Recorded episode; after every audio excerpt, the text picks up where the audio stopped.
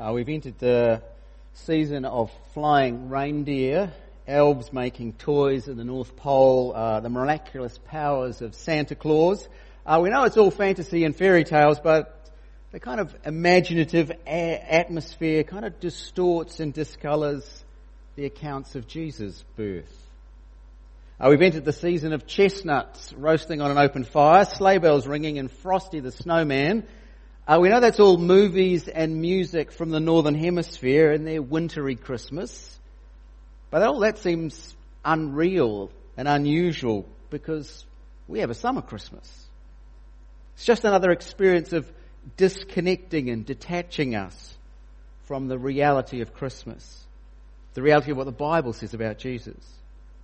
Uh, for, for many of us, the, the celebration of Christmas is, is about trees and, and tinsel nativity scenes, sparkling decorations.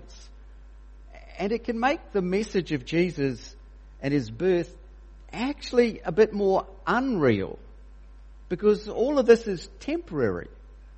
Uh, we put it up for a few weeks of the year and then we pack away all the nativity scene, all the decorations, and we go back to normal life without Jesus, without the Bible. And of course, that distrust and disbelief of the Bible isn't just a Christmas phenomenon. Uh, that, that's the view powerfully at work in our society all the time. Oh, the Bible, it's a collection of myths and tall, tall tales. It's a compilation of exaggerations and legends. It's, it's fundamentally unreliable. Who knows what happened? It's all so long ago. Well, well, Luke, our author, says that he's determined to cut through nonsense and fables. The, the opening sentence, if you've got the Bible open, it's just one page back. Uh, he says what we're reading is based on eyewitness accounts, carefully investigated, an, an orderly presentation of what happened. Luke wants his readers to know the certainty of what they've been told. So it's up to us to kind of weigh the evidence that Luke puts before us. Now, of course, if we're going to weigh evidence, we do have to begin by acknowledging that we're biased. Everyone is biased. Now, perhaps you're biased because you are a Christian, and so you look favorably on what Luke has to say. Perhaps you're biased because, well, I don't believe in the supernatural. I mean, these chapters are full of angels popping up left, right, and center. There we are. What Luke says can't be true. Of course, you can't disprove that angels exist any more than I can prove that they do exist. But if there is a God, if there is enough evidence as you look out at this world to say, there must have been a designer. There must be a maker, a creator behind all of this. It, couldn't have all just come about by, by chance and enough time. Well, well, if there is a God, angels shouldn't be automatically ruled out, should they? They're, they're small things in comparison to if there is a God. So perhaps you'll suspend some disbelief for the moment. Uh, Luke wants us to think about this event not as a fairy tale, but as history. Uh, chapter 1, when he gets going, says he marks the time with Herod of Judah. Uh, chapter 3, across the page, uh, begins with in the 15th year of the reign of Tiberius Caesar. And the chapter we're looking at, chapter 2, it begins with in those days Caesar Augustus issued a decree that a census should be taken of the entire Roman world. This was the first census that took place while Quirinius was governor of Syria. So, all of these are dates. That's what this is saying. Here's the time when this happened. And then Luke drops a pin on the location. Uh, verse 4, Nazareth and Galilee, Judea, Bethlehem, the town of David. Uh, th- th- these are real places. You can go there. Uh, Luke is pointing us to a time and a place in history and saying something really happened there and then. And the thing that he points us to could not be more ordinary. Uh, verse 5 Joseph went to Bethlehem to register with Mary, who was pledged to be married to him and was expecting a child.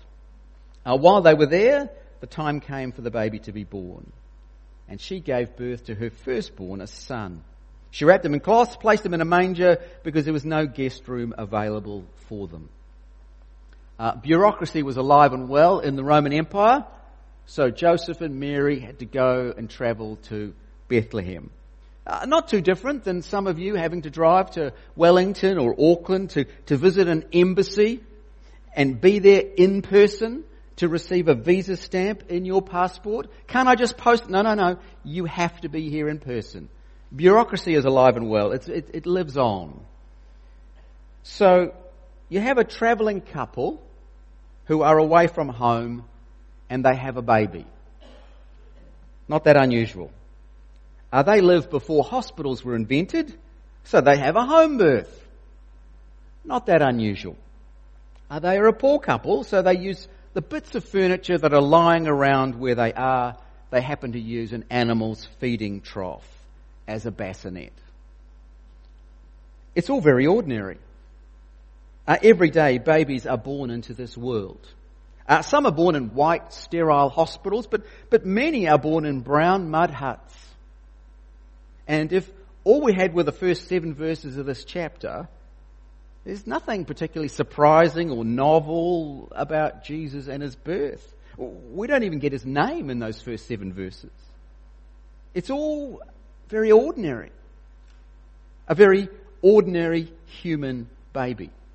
Or there might be some incredible claims uh, that are going to be made about him, but he's not less than being a human baby. And if he was not one of us, if he was not one of us in his humanity, then he couldn't represent us, he couldn't stand in for us, he couldn't be the Saviour that we need. So, so within all the glitz of and sparkle of Christmas, amongst all the angels and prophecies and miracles, even remembering his miraculous nature of his birth, at Christmas we must hold on to the humanity of Jesus. This is a real, ordinary baby. Uh, in defending the, the importance of Jesus before a, a skeptical world, we, we can't downplay his humanity. No, no, we celebrate and rejoice in his humanity. He is one with us. But the Bible does claim that he is more than that. Not less than, but more than. And we have two sets of witnesses to mark out how Jesus is special. We have the words of the angels and we have the words of the shepherds. Uh, firstly, the angels. Um, if the arrival of the baby was ordinary and humdrum, this announcement is anything but. We have an angel of the Lord. We have a great company of the heavenly host. That's literally, we have a heavenly army. Uh, we have the glory of God in highest heaven. The sky, so to speak, has been torn open and this luminescent portal into heaven is opened up.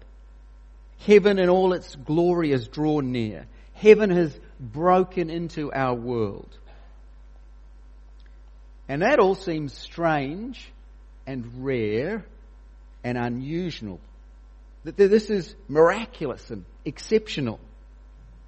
Uh, but that unusualness is a sign that our world is broken and corrupted. The distance between heaven and earth is a sign that things are wrong. I mean, have you ever thought about it? The fact that you don't hear the glory of heaven. You can't hear it now. That's a sign that there's something wrong with our world.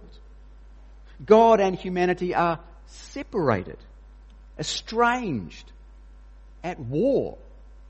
So this appearance of heaven, it's an amazing reversal of the norm. It's a picture of heaven and earth reunited, things being put right. Glory to God in the highest heaven, and on earth, peace.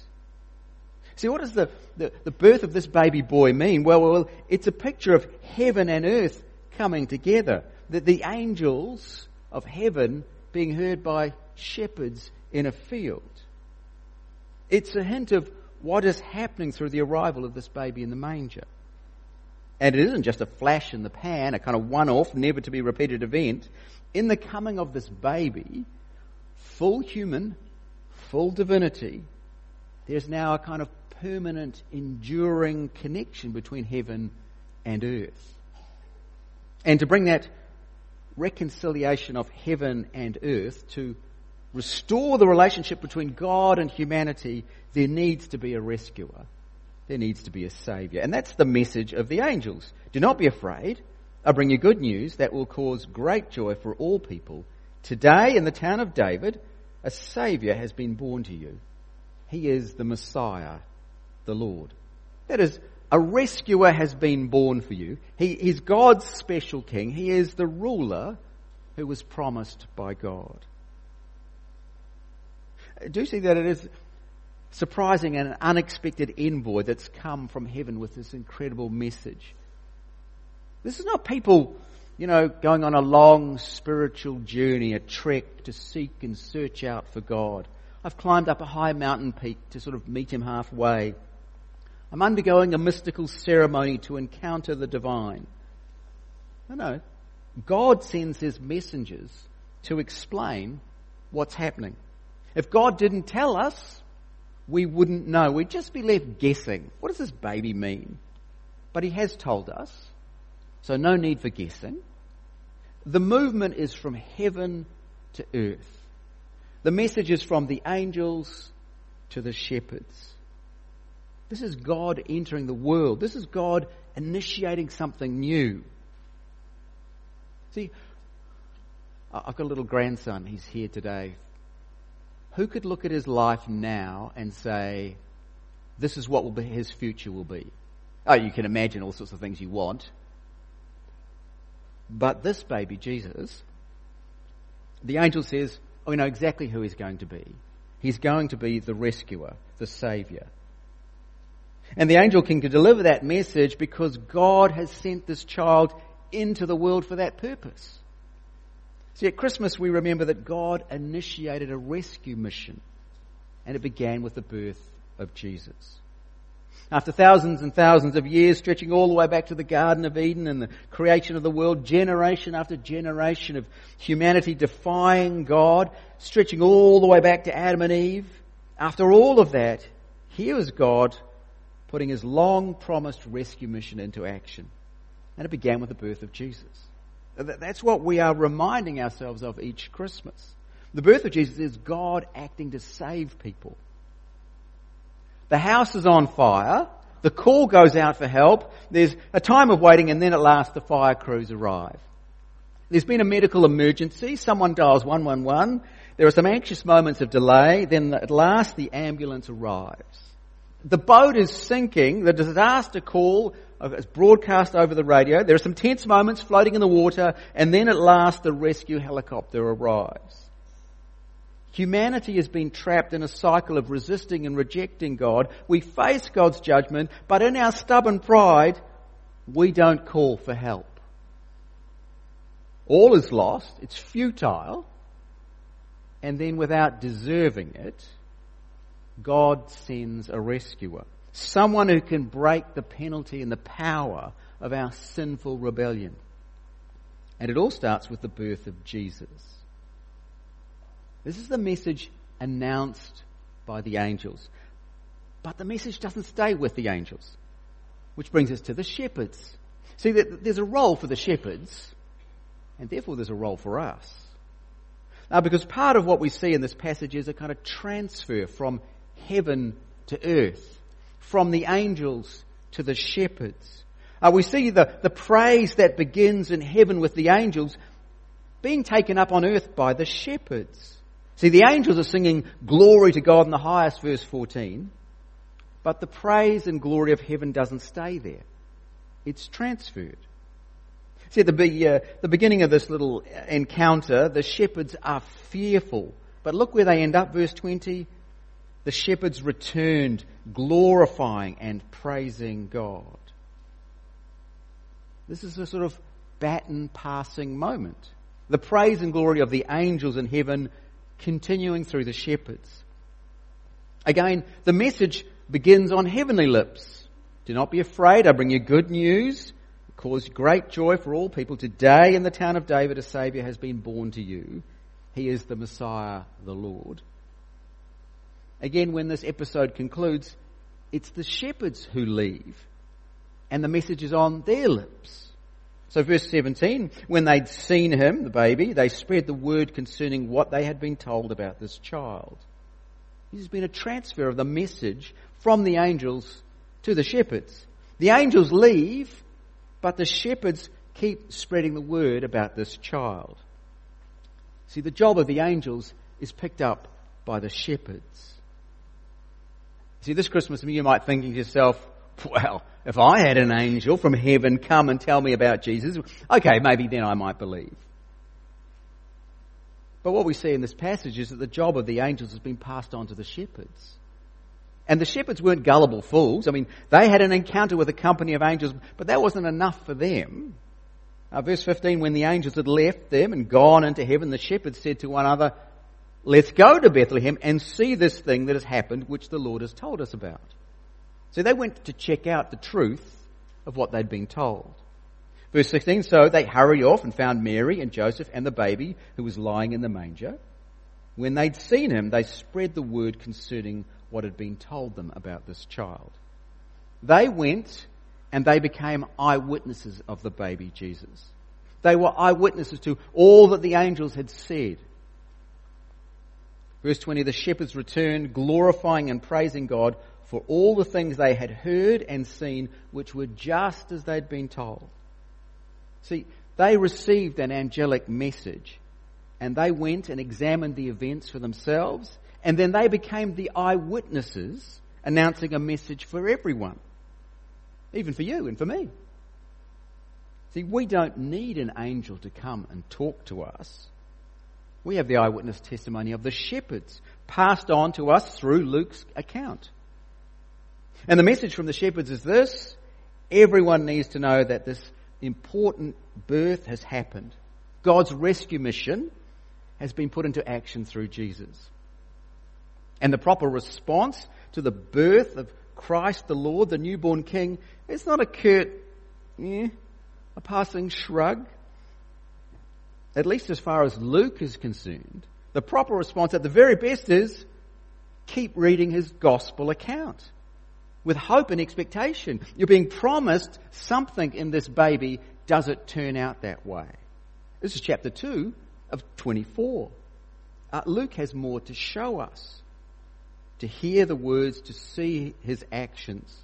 Uh, because the baby grew into a man who showed humanity what it means to be truly alive, what it meant to be sacrificial in the way that you lived, to lay down your life for others, to be resurrected as Messiah and Lord. Now, Christ is the one in charge, the one that we follow, the one that we obey. Uh, Luke's account is but a few pages, not a big read, and yet you can read a great account of Jesus' life. You could even do it today. Uh, this year, just don't simply pack Jesus away when you take down all the Christmas decorations and store them in the garage. Uh, God has spoken from heaven through his angels to tell you that there is more to Jesus. And God is still speaking through the shepherds and through their eyewitness testimony preserved here in Luke's gospel. Uh, the message we are to receive is promised to be good news that will cause great joy for all people. We have a Saviour who's been born to you, the Messiah, the Lord. It's a promise of something good, not just for a few days each year, but for every day of the rest of your life. Surely that's a message worth listening to, worth considering carefully. Let's take a moment to pray together. Father in heaven, we want to give you thanks and praise. You're the great God, and in your wisdom, you sent the Lord Jesus into the world, a baby, born in a manger 2,000 years ago. Help us to hear the words of the angels.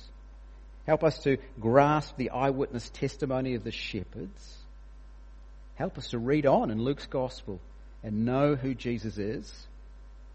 And may that change and transform us forever, we ask. Amen.